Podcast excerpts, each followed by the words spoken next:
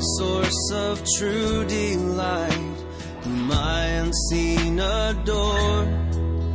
Unveil thy beauties to my sight, that I might love thee more. Oh, that I might love thee more. You're listening to the weekly podcast from Fort Worth Presbyterian. The following message was recorded live from our sanctuary.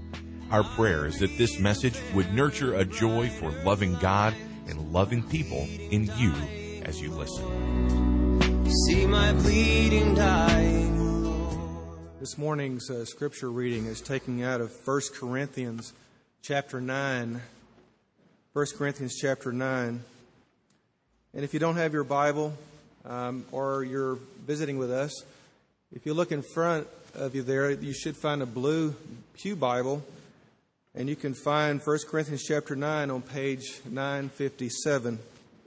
957. We're going to begin reading in verse 24 and continue into chapter 10, uh, all the way through verse 13. Verse 24 of chapter 9. Do you not know that in a race all the runners run, but only one receives the prize? So run that you may obtain it. Every athlete exercises self control in all things. They do it to receive a perishable wreath, but we an imperishable. So I do not run aimlessly. I do not box as one beating the air, but I discipline my body and I keep it under control, lest after preaching to others I myself should be disqualified. Chapter 10, verse 1. For I want you to know, brothers, that our fathers were all under the cloud, and all passed through the sea, and all were baptized into Moses in the cloud and in the sea, and all ate the same spiritual food, and all drank the same spiritual drink. For they drank from the spiritual rock that followed them, and the rock was Christ. Nevertheless, with most of them, God was not pleased, for they were overthrown in the wilderness. Now, these things took place as examples for us, that we might not desire evil as they did. Do not be idolaters, as some of them were. As it is written, the people sat down to eat and drink and rose up to play. We must not indulge in sexual immorality, as some of them did, and 23,000 fell in a single day. We must not put Christ to the test, as some of them did, and were destroyed by serpents, nor grumble, as some of them did and were destroyed by the destroyer. Now, these things happened to them as an example, but they were not written down for our instruction, on whom the end of the ages has come. Therefore, let anyone who thinks that he stands take heed lest he fall. No temptation has overtaken you that is not common to man.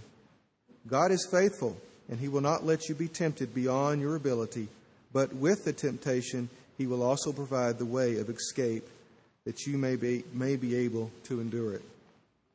The word of our Lord lives forever.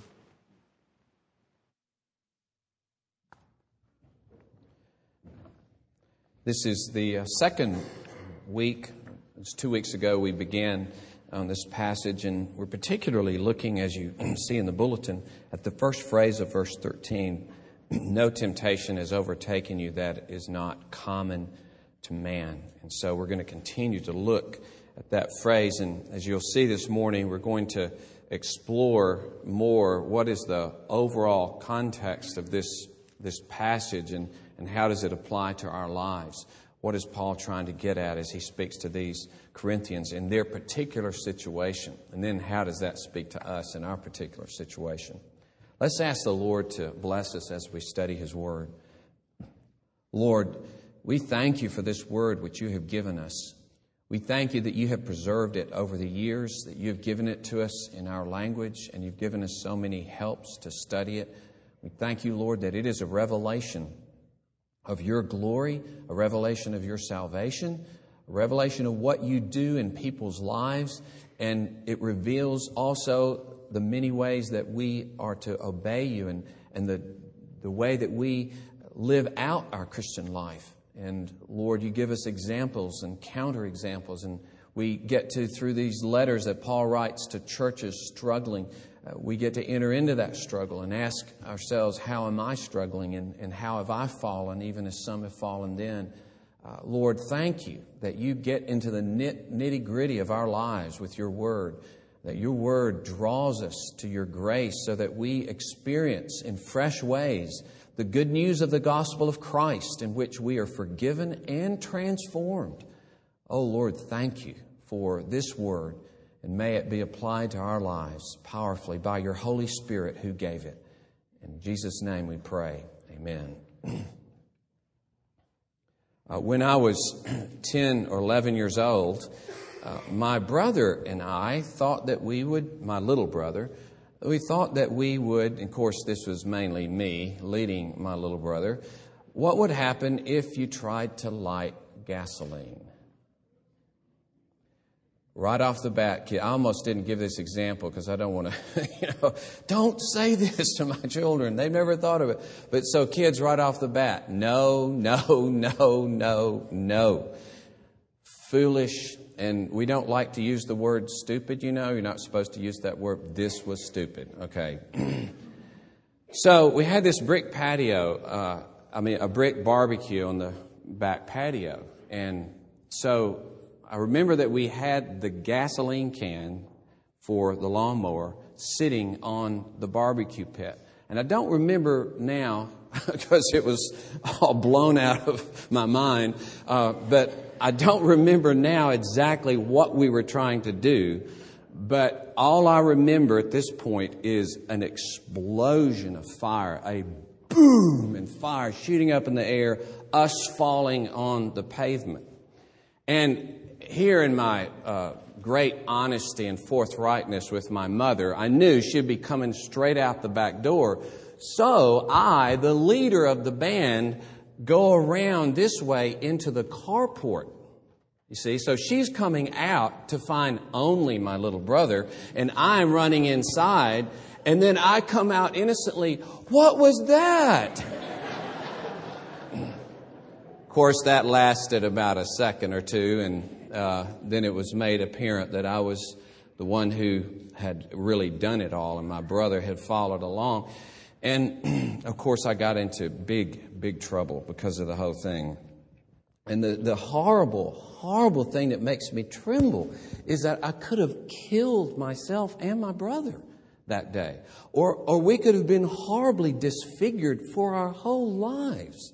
We could have had our faces burned so that we, we looked horrible the whole. I mean, not that I look that great now, but just would have been. And so, you know, at, at a gas station, you're not supposed to, of course, even light a cigarette. You're supposed to even be careful with static electricity. You know, they tell you, don't get back in your car after you start pumping and get out because you'll create static electricity, which could explode and you could be killed or maimed. All of these warnings, and here I was carelessly taking a match to gasoline. Just makes me tremble to think about it. But I think there's a parallel as Paul is dealing with the sin of the Corinthians and the Corinthians' basic attitude towards sin.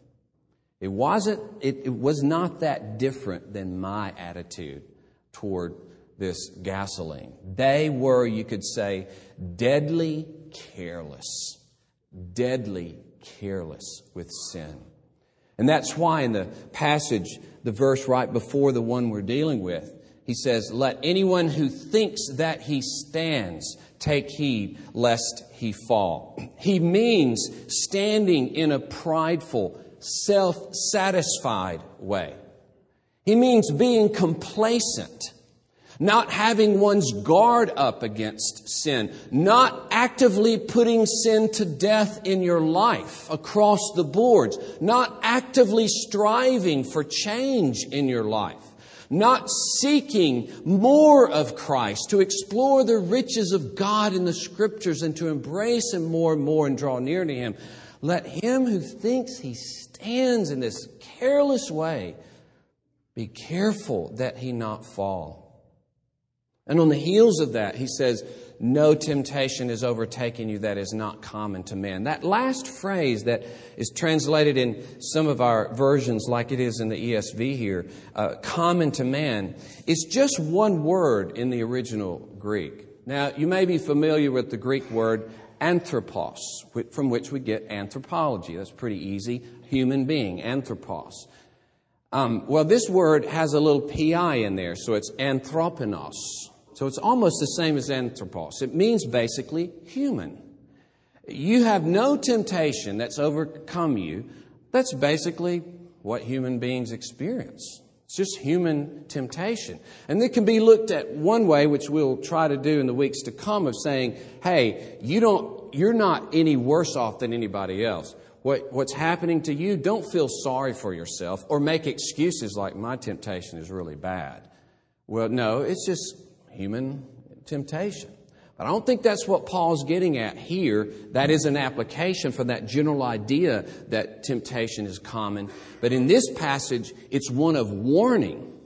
It's one of warning. And so he's saying here, don't think then, as you think you stand, don't think you're above the normal human dangers of sin.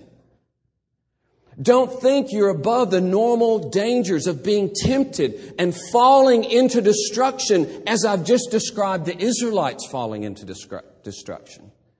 You see, gives those examples. They fell, they fell, they fell. Though if you think you stand, take heed lest you fall. No temptation is overtaking you that's not common. You're not above the fray. You're in the middle of it. You're, you're susceptible to the same destruction that they are. Don't think of yourself as better than that or insulated from that somehow. And of course, as we talked about a couple of weeks ago, they had a view of the Lord's Supper and, a, and of baptism as though it kind of created them in a super spiritual way that they could be insulated from these hazards of temptation and sin and destruction. No, take heed lest you fall. And two areas that he deals with here, uh, idolatry and sexual immorality, are areas that he is addressing to the Corinthians. In verses, in chapters 8 through 10, he's dealing with their idolatry. And In chapters 5 and 6, he deals strongly, in part of 7, strongly with their sexual immorality. So, as he mentions those things here, you see, it's because he's talking to the Corinthians of those very things of sexual immorality and idolatry. And then he puts it before them and says, they engaged in it and they were destroyed. Take heed. Take heed that you not play around in these areas in your life. That's the feel of 1 Corinthians 10 here.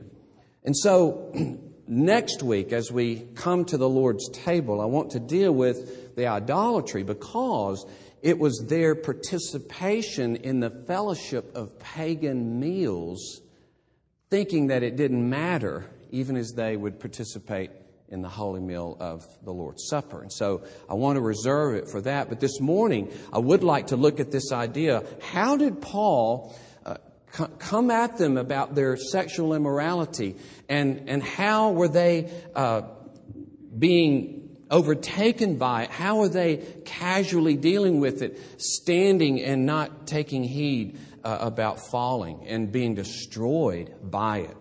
So, in that one area, we're going to back up and look a bit as, at how Paul uh, dealt with this. And so we can be better made aware of our own possible carelessness not only in that area, but other areas of our lives. So we're going to look at how they were being careless uh, and, and then see how we can keep from that temptation to be so careless. Now, in chapter 5, and we can't really read it in any detail, uh, cha- and this is page 954, again, if you're using the, the Pew Bible, he's dealing there with their careless attitude toward one of their members who is actually sleeping with his stepmother. Not a great thing. And they were not doing anything about it. He calls, he talks about their arrogance in not doing anything about it. It wasn't an act of love, it was their arrogance and their sense that it really doesn't matter that much. Even their philosophical view that, that acts of bodily sin like this really don't matter that much. And then in the latter part of chapter 6, and, and I won't go into great detail here because I preached on it. In fact, uh, I'm famous now for preaching, not really famous, but infamous more, uh, for preaching on this topic uh, on an Easter one time because there's a lot of talk about the resurrection here. But, you know, my elders always kid me to say, you know, it's the only time at Easter we ever heard about prostitution. So, uh, that's my infamous uh, reputation. But both things are tied in here in the latter part of chapter 6. He talks about their careless attitude towards sexual immorality. Men professing to be Christians were actually going to prostitutes. So you see, the, the level of sexual sin was, was great in both chapters here. And it's just a version of the Greek thinking in which the body is so important uh, so unimportant that what you do with it really doesn't matter. It's going to be destroyed one day, so who cares what you do with it in the meantime? But they gave it a kind of Christian twist. And Gordon Fee writes this Apparently, some men within the Christian community are going to prostitutes and are arguing for the right to do so. It'll be one thing shamefully to do it, but another thing to openly do it and argue for the right to do so religiously. Being people of the Spirit, they imply, has moved them to a higher plane, the realm of the Spirit, where they are unaffected by behavior that has merely to do with the body. Convenient, convenient religious view. So Paul teaches them in this chapter that the body he says specifically, it is for the Lord and the Lord is for the body. He cares as much about your body as he does your soul. He's all about the body. He is pro body. How can I say that? He's going to raise your body in the last day. Your body is a member of Christ, not just your soul. And the Holy Spirit, unlike some modern TV uh, preachers say, oh, Jesus dwells just in your spirit. That's the part in which He dwells you. As though He will have nothing to do with your body, which is just a mere casing for the real you. The Bible doesn't say that. It says the Holy Spirit has made your body a temple so that your body will be raised. Your body is a member of Christ. Your body is indwelled by the Holy Spirit. It is a temple of the Holy Spirit. And so Paul says in this passage, flee immorality. How can your body, which is joined to Christ, be joined to a prostitute? How can you take the very temple of the Holy Spirit and desecrate it in this way? It matters everything what you do with your body. And you're being careless and flippant and cavalier about your attitude towards sexual immorality. And that's why earlier in the chapter in verses 9 and 10, he says, Do you not know that the unrighteous will not inherit the kingdom of God? Do not be deceived. You see, the deception of thinking that you can live a life of sexual immorality and then you can just go on to heaven. Do not be deceived, neither the sexually immoral, immoral, nor idolaters, nor adulterers, nor men who practice homosexuality, nor thieves, nor the greedy, nor drunkards, nor revilers, nor swindlers will inherit the kingdom of God. And of course, it doesn't mean that if you've ever done any of these things, you cannot inherit the kingdom of God, because in the next verse he says, and such were some of you. All of those things. And he says, and some of you were just those things. That's what we were before Christ found us in one way or another. And so you were, he says, washed and sanctified and justified. And so your new life in Christ is incompatible with your former life. In fact, persistent, unrepentant sinning in these ways means and will ultimately mean, if you continue that way, that you will not inherit the kingdom of God because it shows you never really belong to Him. It would show that you've really refused His forgiveness. You've really refused His lordship. You're ultimately untouched by His forgiveness and lordship, and you're not transformed by His forgiveness and lordship. Paul says, don't be deceived in this. It matters Doesn't mean that we as believers won't have various struggles with these issues.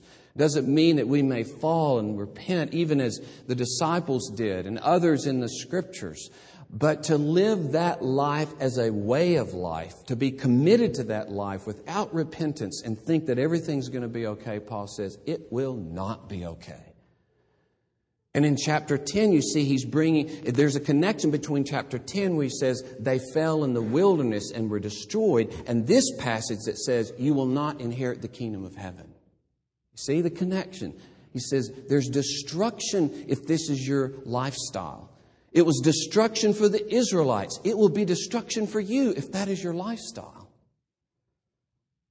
And so Christianity teaches forgiveness and it teaches transformation wonderfully. Transformation.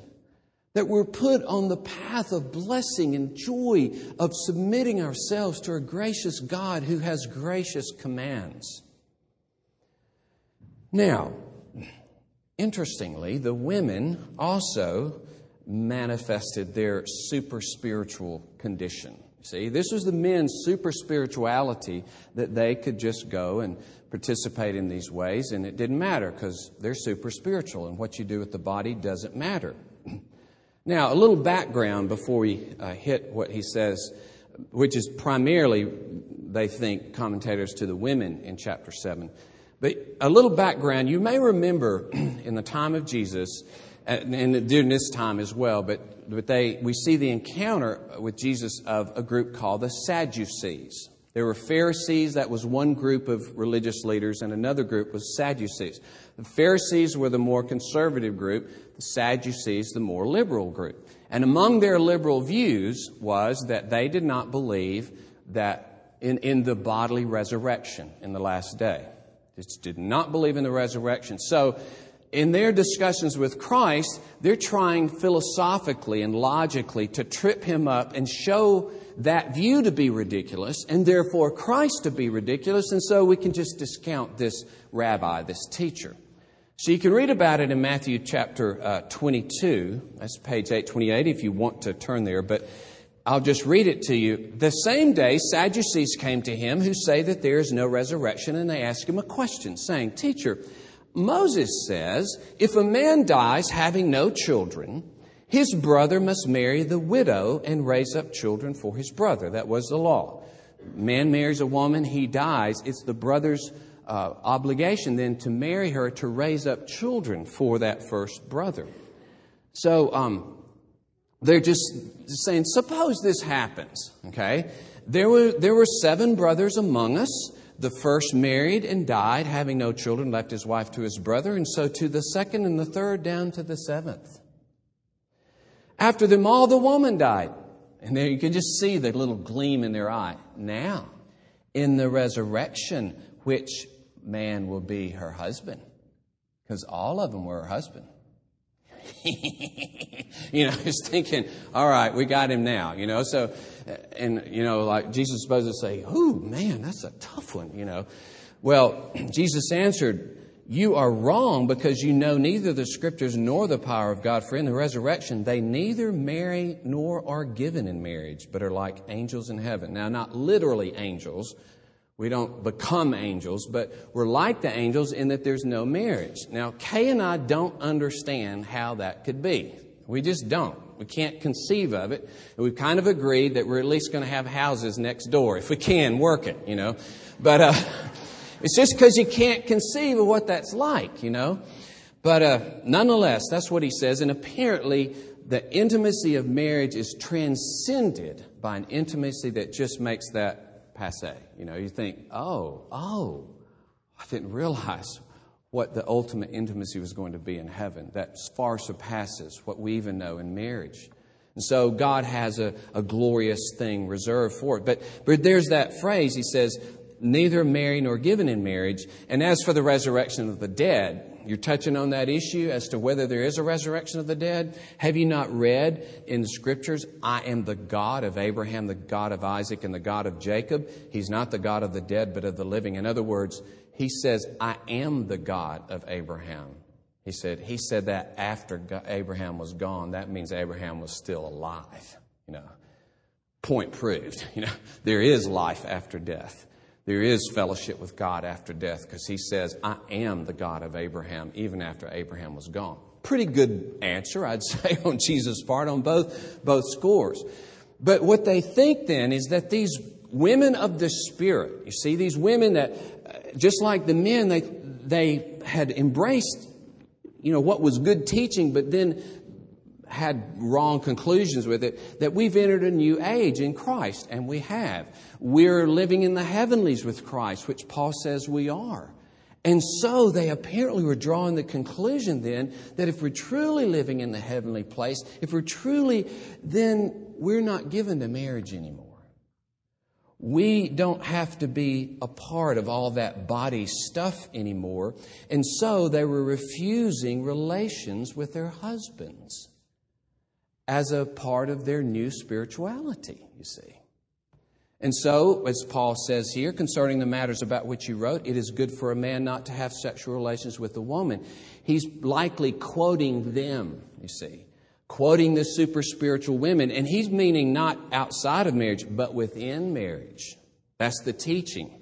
Just like Paul later has to deal with the teaching that you should abstain from marriage and the pleasures of marriage because that can't be the really holy pathway to God. And so here, their new spirituality means they don't have sexual relations anymore. And he says, no, because of the temptation of sexual immorality, each man should have his own wife. That's the, the meaning of that is to sexually embrace her, to have his own wife in that way. Each woman is to have her own husband. The husband should give to his wife her conjugal rights, and likewise the wife to her husband, for the wife does not have authority over her body, but the husband does. Likewise, the husband does not have authority over his own body, but the wife does.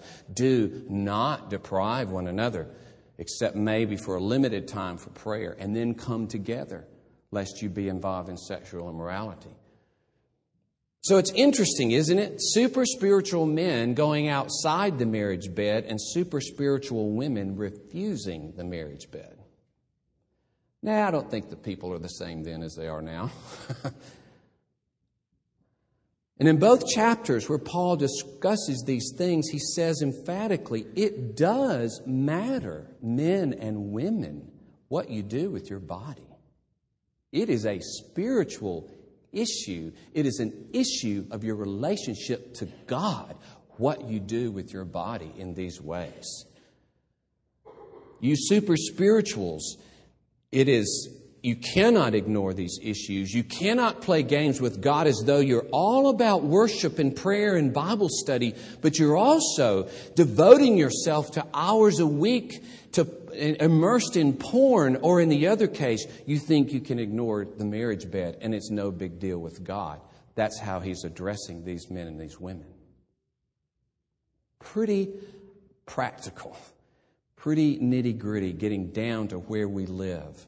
And it's part of his overall emphasis to the Corinthians, trying to show them the seriousness of living out their new life in Christ in every area of their lives. You can't be careless about your Christian life. That's his over. Let him who thinks he stands, who is just casual, cavalier, complacent about his Christian life in whatever way, let him take heed lest he fall and be destroyed. And it's interesting, the bridge between these two sections, you might say the men's section and the women's section, it's verse 20, chapter 6, verse 20. The bridge is glorify God in your body. Glorify God in your body. And here's the principle gospel transformation can wonderfully affect every area of your life and should wonderfully affect every area of your life. Glorify God in your body means in the whole of your life, in every part of your life. And certainly you don't leave out anything. later in chapter 10, he emphasizes and says, whether you're eating or drinking or whatever you do. And I heard a minister years ago say, hey, even when you're most like the animals, you're just eating and drinking. You think, well, this is just necessity. I got to do it. He said, whatever you're doing, even eating or drinking, do it all to the glory of God. There's no wall that, that, divides your spiritual time like this hour to every other part of your week, or a, a, wall that's set up around a meal and you're gobbling down food, but it has nothing to do with God. No. Every part of your life can manifest God's glory. So, we don't think then that we're all about God during this hour and that every other hour is not about God. Everything you do or say is about God one way or another so that the whole of life in every detail and thought and word and deed is worship, is meant to be an act of worship. And we can't wall off a part of our life and, says, and say, God has nothing to do with this or this has nothing to do with God everything has everything to do with God. Okay? Everything has everything to do with God. But the Corinthians uh, were, in, in the way they approached their lives, it was compartmentalized. They had one part of their whole life was not even part of God. Their whole bodily life was shut off from Him. And you see, here's the Apostle Paul giving in chapter 9, right before uh, we have this chapter 10 with verse 13 that we're dealing with. In the whole of chapter 9, he is going to great lengths to prove that he himself is giving himself relentlessly to try to obey God in every area. And, and in that, most of that chapter, he's devoted to saying, look, I could be making a living from preaching the gospel. Everything in the Old Testament, everything that Jesus said was that we should make a living off the gospel, as I do. You know, I don't have another job somewhere, although sometimes that happens. Sometimes it has to happen. But Paul says, because with you Corinthians, I didn't want you to think that I was there just to get money off of you. I didn't take that right or privilege. I worked, and he did work with Priscilla and Aquila, who were fellow tent makers. And so he made his own money at Corinth for a year and a half so that they didn't have to give him any money. He says, I didn't have to do that, but I did it. I went that extra mile, always trying to, to devote myself to the gospel. And he said, if, if I'm with the weak or I'm with the Jew or the Gentile, I'm always trying to sacrifice. I'm always trying, to, even if it makes me uncomfortable, I'm always trying to give myself away for the sake of the gospel. And then he finally issues in this glorious thing that uh, that Steve read, do you not know that in a race the runners compete? And so Paul says, I'm running this race. I'm boxing. I'm fighting. I'm disciplining myself. I'm giving myself completely to this. And I want you to look with me at verse 23, what Paul says, and we're going to compare that with verse 27. He says in verse 23, I do it all for the sake of the gospel but notice, not only for the sake of other people getting the gospel, that I may share with them in its blessing. You see this? He says, I give myself relentlessly to this gospel so that I may share its blessing, so that I may live out its glory and its beauty in my own life, and ultimately that I will share in the final blessing that this gospel promises. And that's why he says in verse 27, I discipline my body and keep it under control, lest after preaching to others, I myself, I myself should be disqualified so that I would not be one of those vain preachers who just preaches it, who makes his money off of it. He gets all hot and bothered in front of people, but it's really not real in his heart. Paul says, I don't want to find that out to be about myself. Now, here's it's it's really arguing from the greater to the lesser, and the, the point is if the apostle doesn't coast because he's an apostle. You think, man, you got it made in the shade, dude. You, you can just relax. I mean, you're the apostle Paul. He didn't. It'd be kind of like, if you want to make a comparison, it'd be, be like somebody who really tans very easily, which I'm not one of those people, but somebody who just really, really tans easily. And here I am, you know, I spend any time out there and I just get burned. Okay, take some of you that are white and red-headed like me, and you get burned just immediately.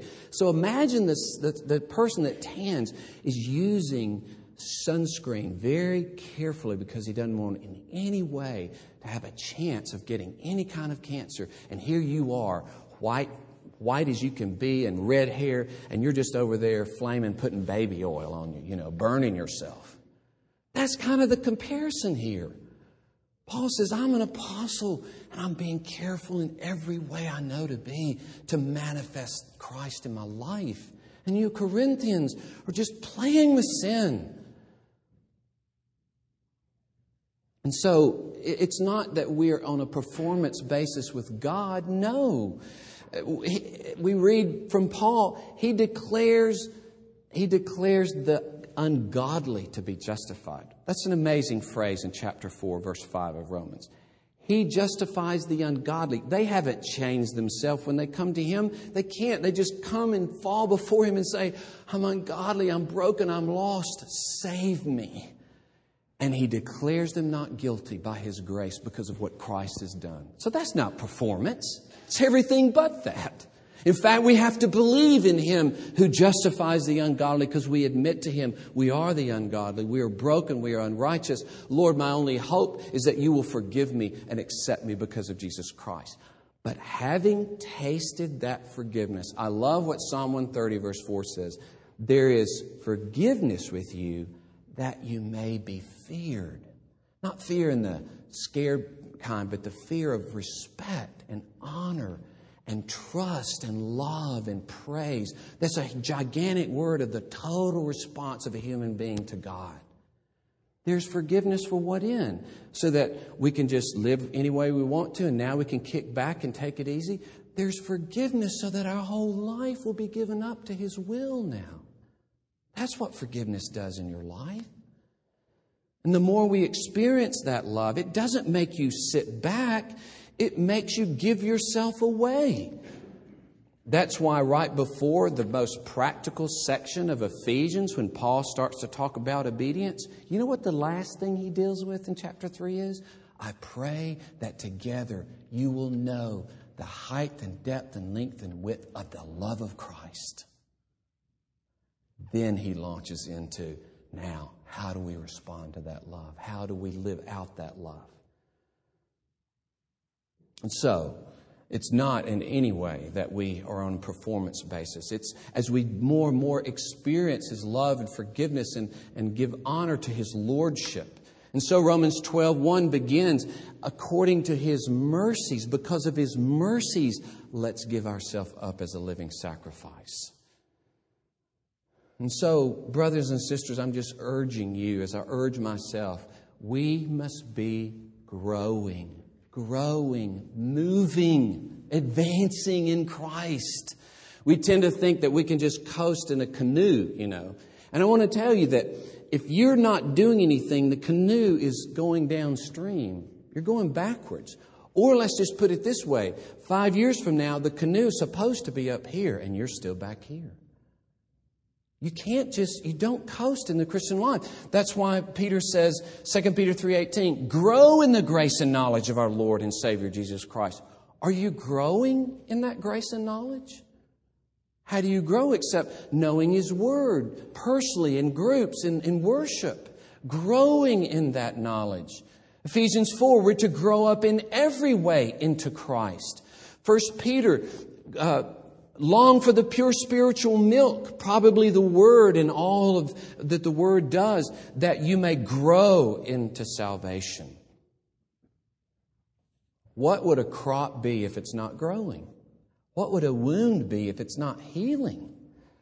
What would a gymnast be if they're not being changed in a swimmer who's training, but he always swims the same speed? No. What if you're a soldier and you're trained for eight weeks or 12 weeks and you're about the same? You, you haven't built any muscle or any training. You can't shoot any better. You're no different than when you started. No. We're to be changing, advancing. What of a child that never grew? That's a tragedy. That's a disease. So, brothers and sisters, by His grace, let's grow take courage from 2 Corinthians 3:18. We beholding the glory of the Lord are being transformed into the same image from one degree of glory to another. This comes from the Lord who is the Spirit. He is transforming His people. And we rest in Him to do that, and we live it out in our lives. Let's pray. Oh, Father, forgive us that we have, in many ways, taken casual stands, even as the Corinthians, in various ways, Lord, over long periods of times in our lives, perhaps, or perhaps shorter times, but we're so casual in regard to advancing in Christ, so casual. And we, we have to admit, Lord, that Paul's attitude here at the end of chapter 9 is many times not our attitude. Lord, we, we admit how easily we get tired, how easily we feel defeated, how easily we want to give up, how easily we make excuses, how easily we just drift along for long periods of time almost in a day spiritually. Lord, we are weak and helpless and failing, and yet, that is us by nature. However, as we abide in you, you say we will bear much fruit, Lord Jesus. Your salvation is a thorough salvation that transforms us.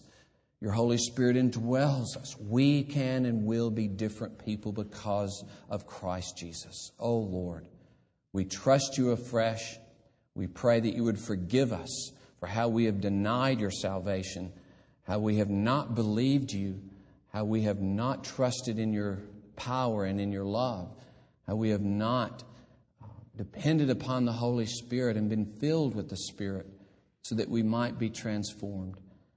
Oh Lord, we rest in you afresh and pray that you would lay hold of us in new and powerful ways by your Holy Spirit as we trust you.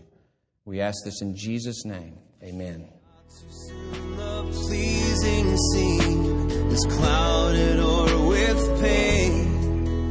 Thank you for listening to this weekly podcast from Fort Worth Presbyterian. Our prayer is that this message was able to nurture a joy for loving God and loving people in you. Please visit our website for worship service times, directions to the church, and to subscribe to this podcast. Our web address is fortworthpca.org.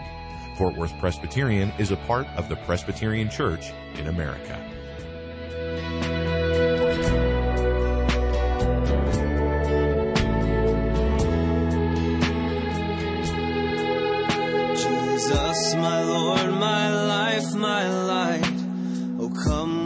Blissful ray.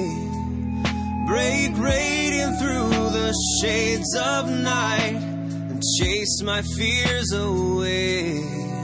Won't you chase my fears away?